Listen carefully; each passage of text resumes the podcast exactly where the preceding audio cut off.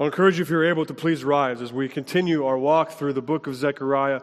We'll be in chapter 3 this morning. And as I've told you a number of times now, this book is, um, is, is wonderfully beautiful. And this is another one of Zechariah's visions that we see uh, revealed to us through God's word. So hear the reading of God's word from Zechariah chapter 3. Then he showed me Joshua, the high priest, standing before the angel of the Lord, and Satan standing at his right hand to accuse him. And the Lord said to Satan, The Lord rebuke you, O Satan. The Lord who has chosen it, Jerusalem rebuke you. Is not this a brand plucked from the fire? Now Joshua was standing before the angel, clothed with filthy garments. And the angel said to those who were standing before him, Remove the filthy garments from him. And to him he said, Behold, I have taken your iniquity away from you, and will clothe you with pure vestments. And I said, Let them put a clean turban on his head. So they put a clean turban on his head and clothed him with garments, and the angel of the Lord was standing by.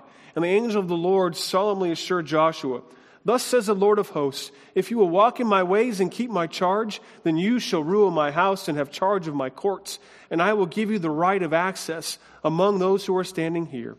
Hear now, O Joshua the high priest, you and your friends who sit before you, for they are men who are a sign.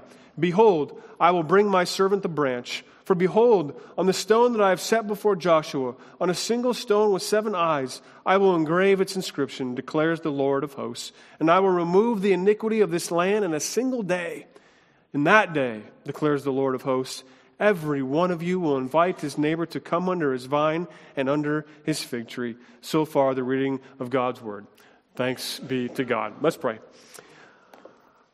Dear Lord, you tell us that this, what we just read, it won't wither and it won't die because you have written this word on our hearts. And it is living and it is active and it's your word. So we pray that, Holy Spirit, you would now take this, your word, the words that you have given to me to say to your people, may you carry them. Carry these words to the hearts and the lives of these people here. Mold them and shape them by your power, by your strength, by your love and by your grace. We pray this in Jesus' strong name. Amen. You may be seated.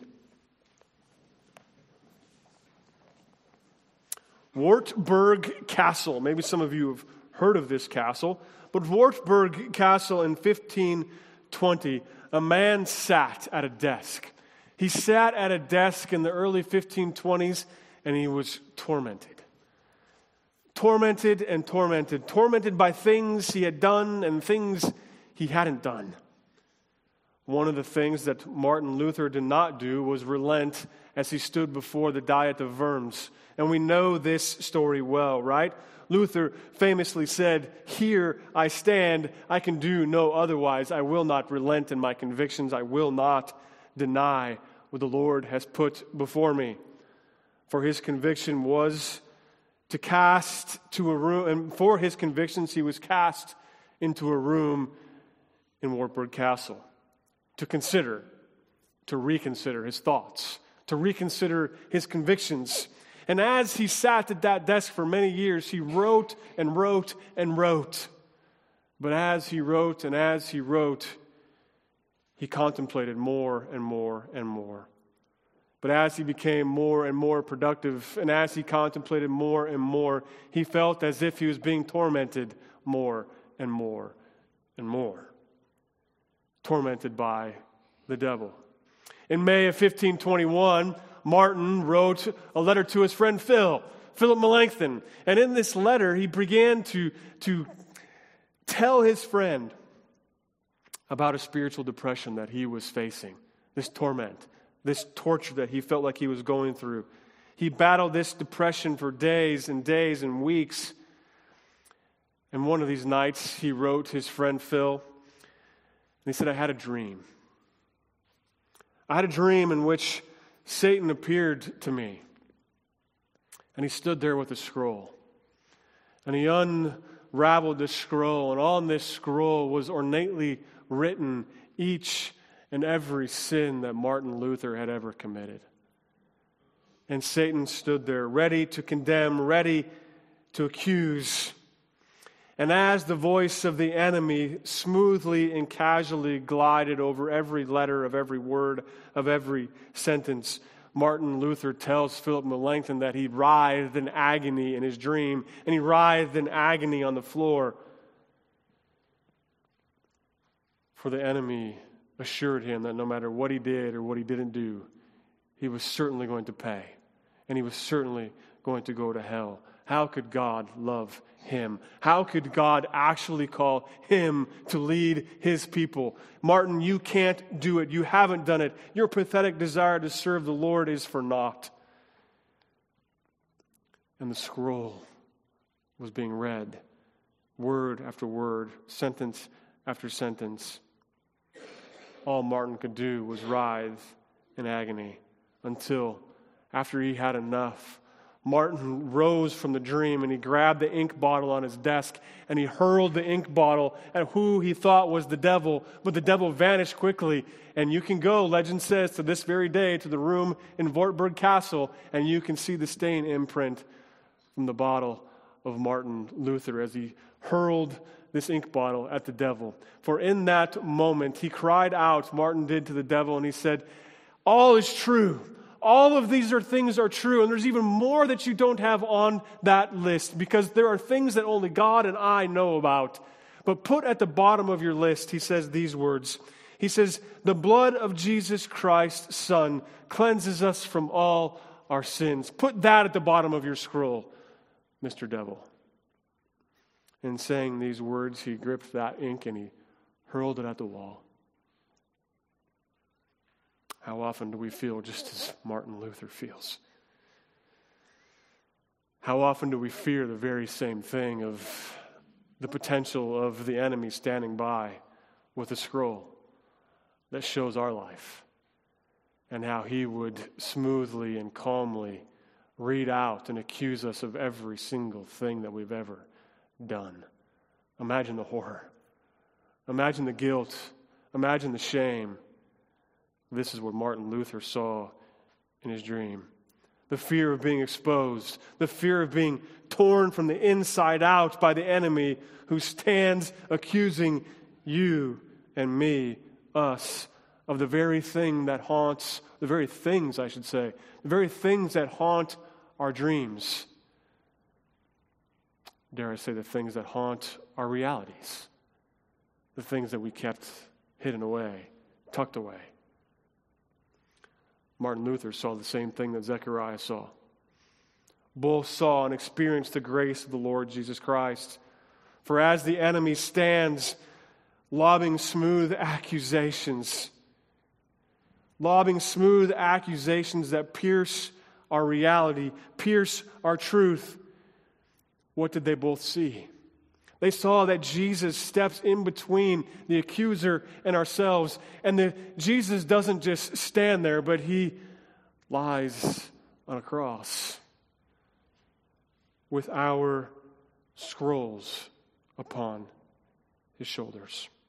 This picture is painted for us in the words of Zechariah. It's painted for us even more strongly in verse 10 of chapter 3 for how does Jesus step in? How does he remove the threat of the accuser? In verse 10 of chapter 3, he says, I will remove the iniquity of this land in a single day. That day is the day the Lord Jesus took a nail in his right hand, took a nail in his left, and took another in his feet. That day is the day the Lord Jesus was crucified and not only stood, but laid in a tomb in my place, in your place. That's the day that Zechariah was hoping for. A day that the iniquity was removed from God's people. It is then the, this kind of love and this kind of mercy that then allows us to experience and to see the grace of our Lord in every area.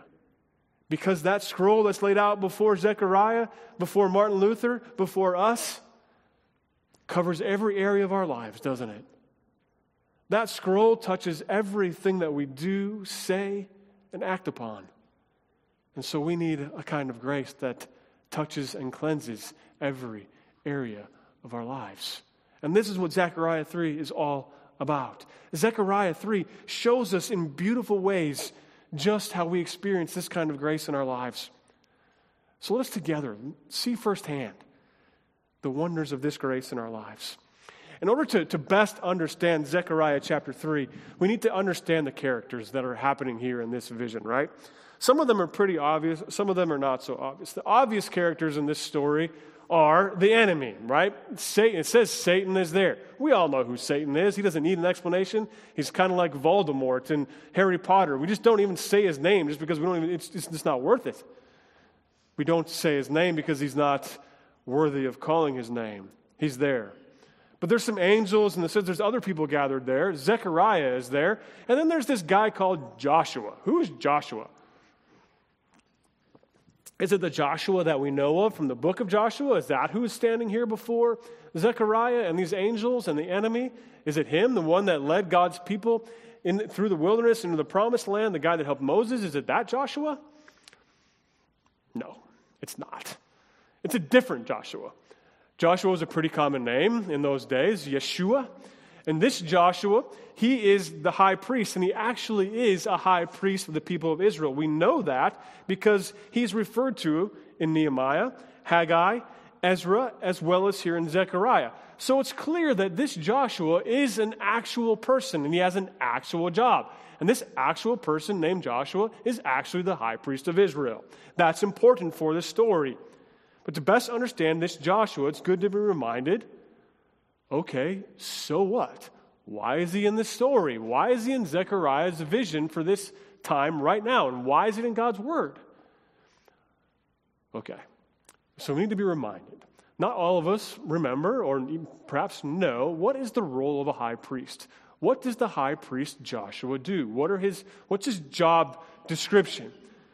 Now, I'm not going to go through an exhaustive list of everything that high priests do, but to highlight one thing that the high priest does, and it's a fairly common understanding that I think we know, but on the Day of Atonement, or the, the high priest would go into the Holy of Holies one day of year, and he would go through this long process of putting on certain clothes and certain things around his waist and all of these things. And it's a very ornate and detailed list of things that he has to go to in order to enter into the Holy of Holies, into the presence of the Lord. This was one of the jobs of the high priest. Why? Because at that moment, the Day of Atonement, the high priest was representing the entire body of the people of Israel he entered into the presence of the Lord with the body of Israel behind him.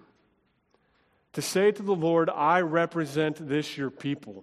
And he now is entering into this moment where there's a sacrifice to be made, not just for him, but for all of the people. And so here in Zechariah 3, this is the scene that the, the people hearing this prophecy, hearing Zechariah's dream, understand. Oh, yes, Zech- Joshua is the high priest, and the high priest's job is to represent me before the Lord. What he does by representation is what we do. And so he here is before the Lord. This is extremely important for us to understand what this is. And so he stands in the presence of the enemy, in the presence of the angels, in the presence of the Lord. He stands there. But what does it say about Joshua? Do you remember? What is he doing? How is he doing? He's just standing there. But we, what we know about high priests, as we just said, is that they're supposed to have this ornate and very dramatic, pristine outfit as they enter into the Holy of Holies is to be clean beyond clean. It's supposed to represent holiness and righteousness in order to go before the presence of the Lord because the Lord can't be in the presence of evil or sin. So the, the, the, priest has to go through a cleansing process and he has to have new clothes. All of these things to enter into the presence of the Lord. But here, Zechariah says, Joshua, is he in clean clothes? No, he's in filthy clothes. In dirty clothes. What does that mean?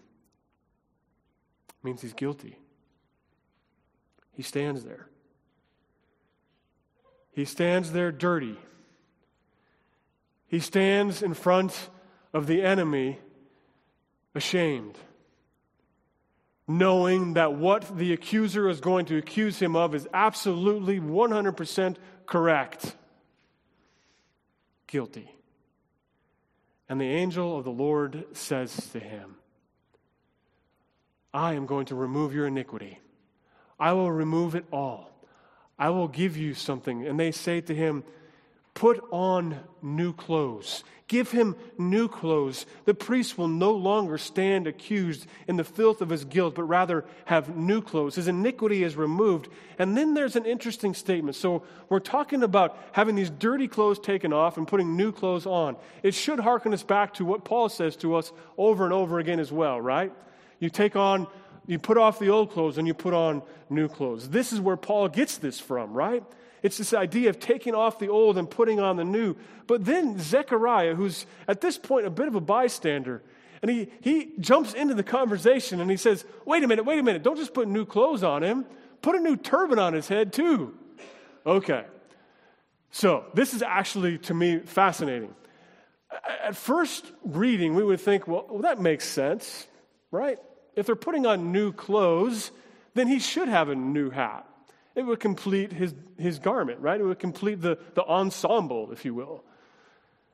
He would need to have, it just seems like a, another addition or another small detail. But there's far more at stake going on in Zechariah's statement. Put a fresh turban on his head. Zechariah knew his Torah. He knew his Torah well. He knew that in Exodus, the Lord had given specific instructions on what the high priest was to wear and why he was to wear what he was wearing. If you would like, you can turn to Exodus 28, verses 36 and 38. I'm just going to read it, but just put a finger there perhaps. But Exodus 28, 36 to 38 says these words about this thing called a turban.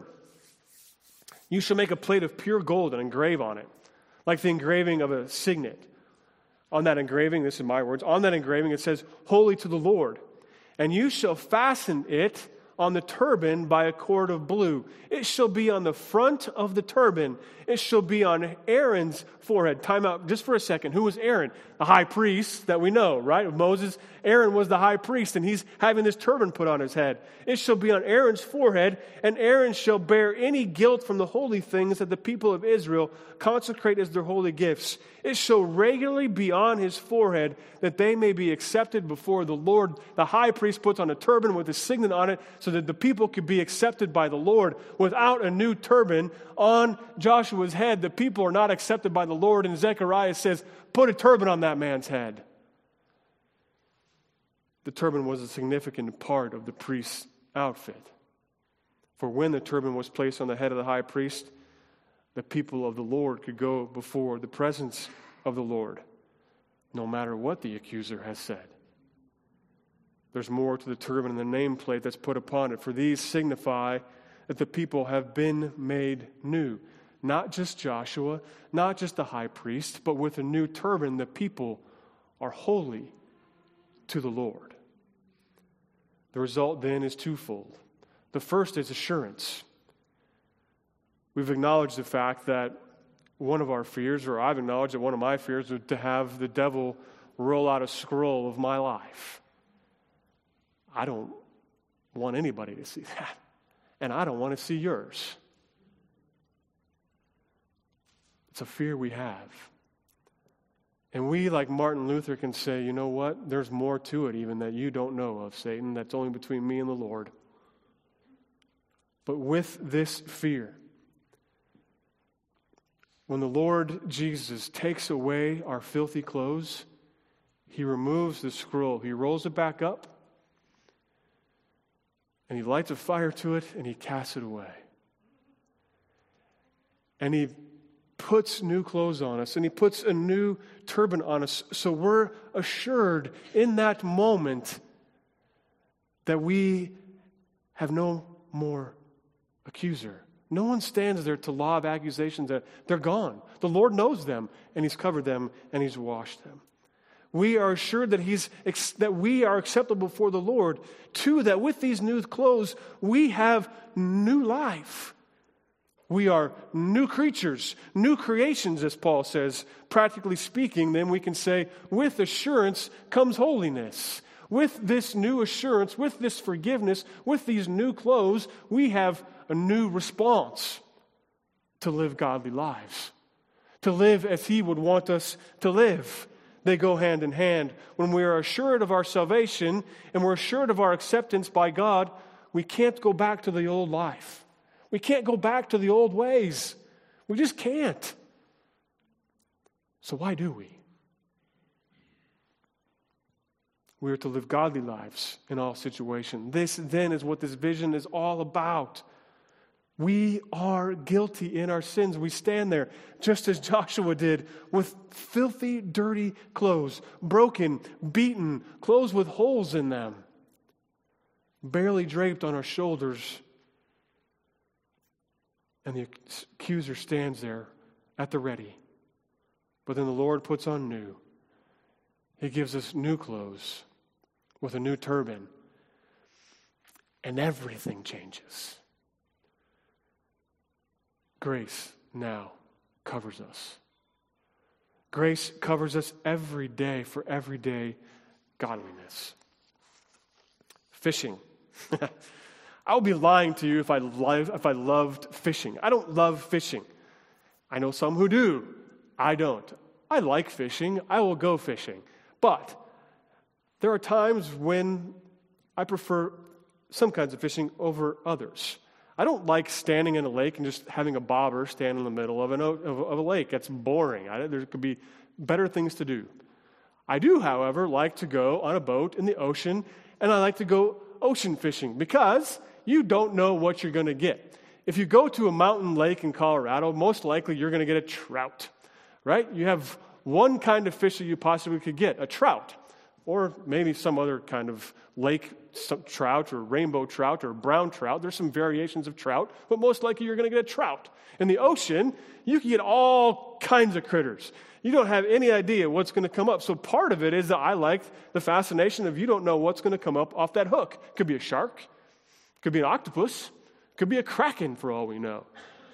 But you don't know what you're going to get. The other part I like ocean fishing is because I just like the ocean. I like the vastness of it. I like the smell of it. I like the ocean. But there are some people that really do love fishing. I'll not speak to that love, but rather a general sense that I get from the people that love fishing is the anticipation that they have in it. What's going to take the bait? The primal fight for life Perhaps it's about power or control or life over death. I'm not quite sure. Fishing. Many of us feel fishing is like grace. God puts the invitation of grace into the water. All we have to do is bite onto the invitation, and He reels us up. Perhaps we've heard another illustration that, you know, if we take the bait, the invitation of life, we have grace, that He'll take us out of the ocean, He'll take us out of the water. If we don't, then the outcome is bleak and we're just left to our own devices. Grace then is the fact that the Lord put the hook into the ocean, right? He gave you the invitation, it's there for you. All you got to do is take it. Or maybe the illustration is you've been told it's a life preserver. We're in the ocean, and the Lord throws out a life preserver, and we just have to grab a hold of the life preserver, and He pulls us out. That's grace. It's grace because the Lord didn't have to give us a life preserver, right? This is the way the illustration goes. The picture that we see in Zechariah chapter 3 is something different. Something different entirely. The picture that we see in Zechariah, the, the, the situation of the people was far more dire. Joshua stands there guilty as charged. He stands there with filthy clothes. He stands there ashamed silent. It's far more dire, but it's also far more glorious than fishing or even a life preserver. The picture that we see here is yet again the enemy standing at the ready to read the scroll of accusations against us, but the enemy was rebuked with the harsh reality of truth. In verse 2, we then are given the picture of this grace, aren't we? Not a hook in the ocean, not a life preserver, but the kind of grace that sets out on a mission. A kind of mission to do what? To gather his people to himself. For in verse 2, we see, what does it say?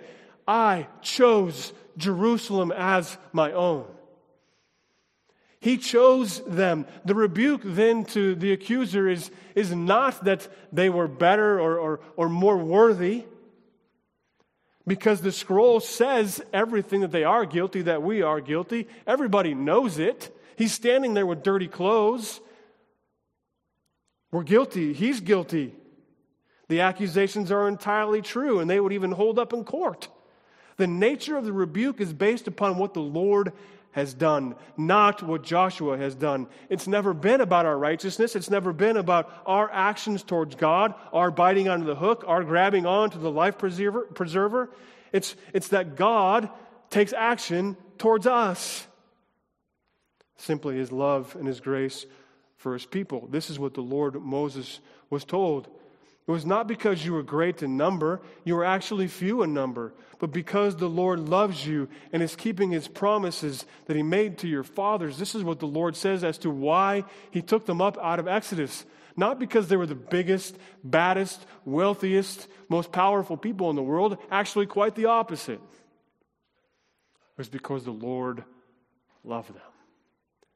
And he reached out and he chose Jerusalem and he fulfilled his promise.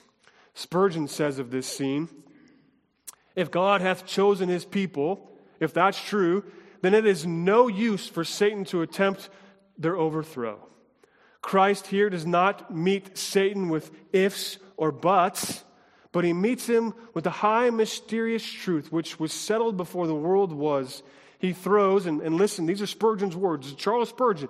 He throws, as it were, this chain, this chain of truth, into his teeth, into the teeth of the devil, into his teeth, and bids him, chomp till you break your teeth.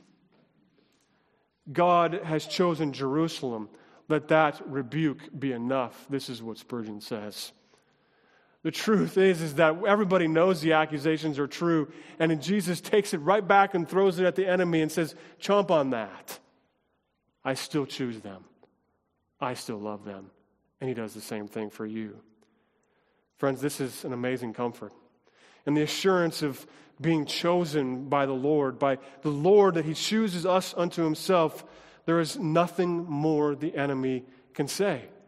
The Lord knows you're guilty. The Lord knows everything about you, and yet He still says, I choose you, and I love you. The grace of the Lord does not cause our mouths to be shut, but rather shuts the mouth of the accuser. And I really like what Moore Spurgeon says. Not only does it shut the mouth of the accuser, but he throws a chain into his teeth. Bite on that. So then we live not in fear of accusation anymore, do we? But in freedom freedom of grace.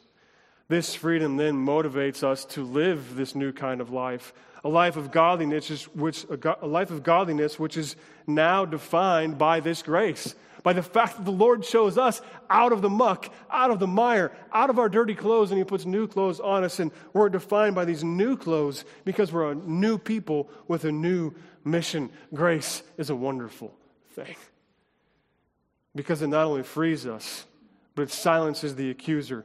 But at the very same time, it frees us and it moves us into a certain direction. It moves us to, to take up the mission of the Lord. And Zechariah hears just what the mission of the Lord is at the conclusion of this vision, doesn't he? The nations will come and know this grace.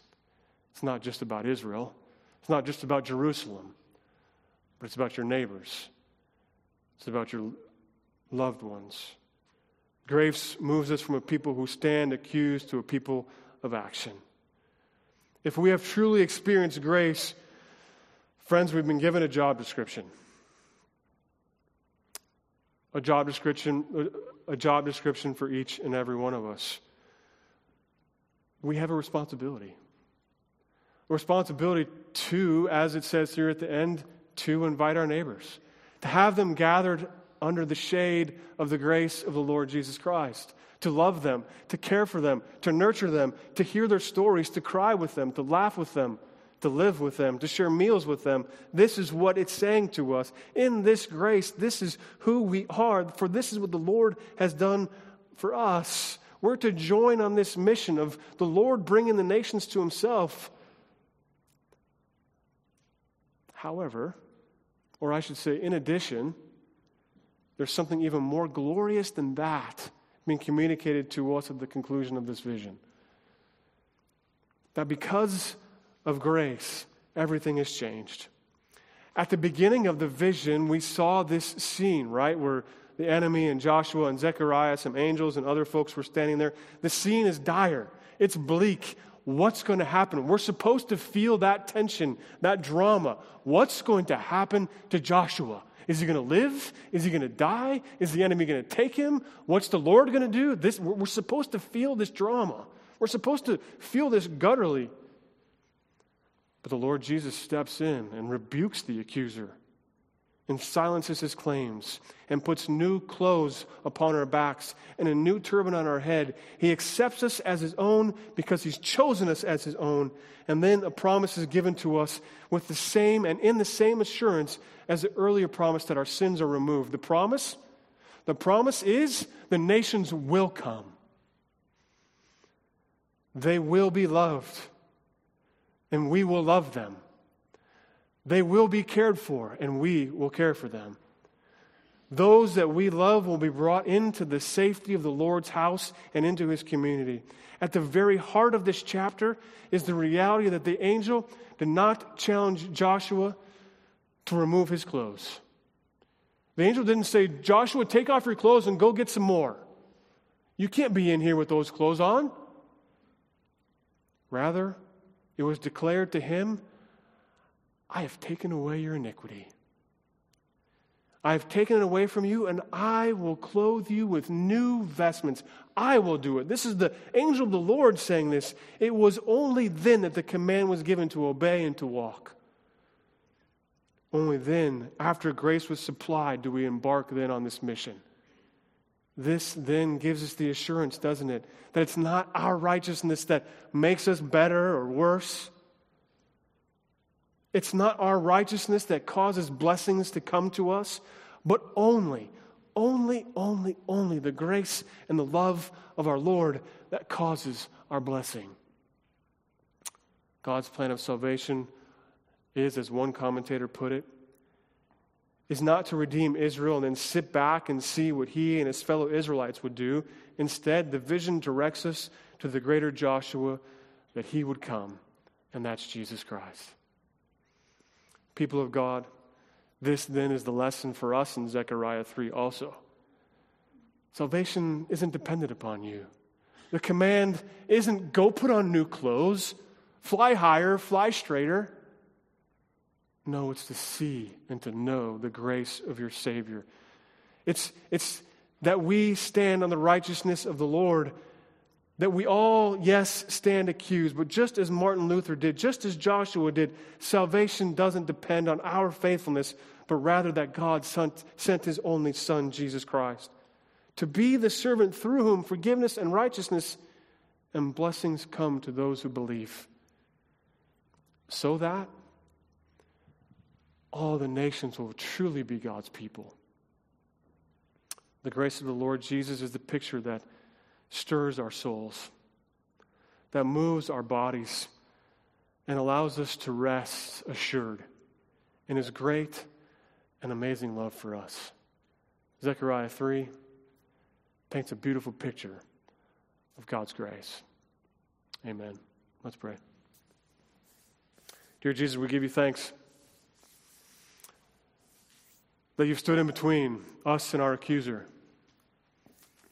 That as we stand dirty, guilty, naked, and ashamed, you put new clothes of love and grace upon us. Move in our hearts, stir in our lives to love and serve you each and every day. Thank you for this amazing grace. Thank you for your love. We pray this in Jesus' strong name. Amen.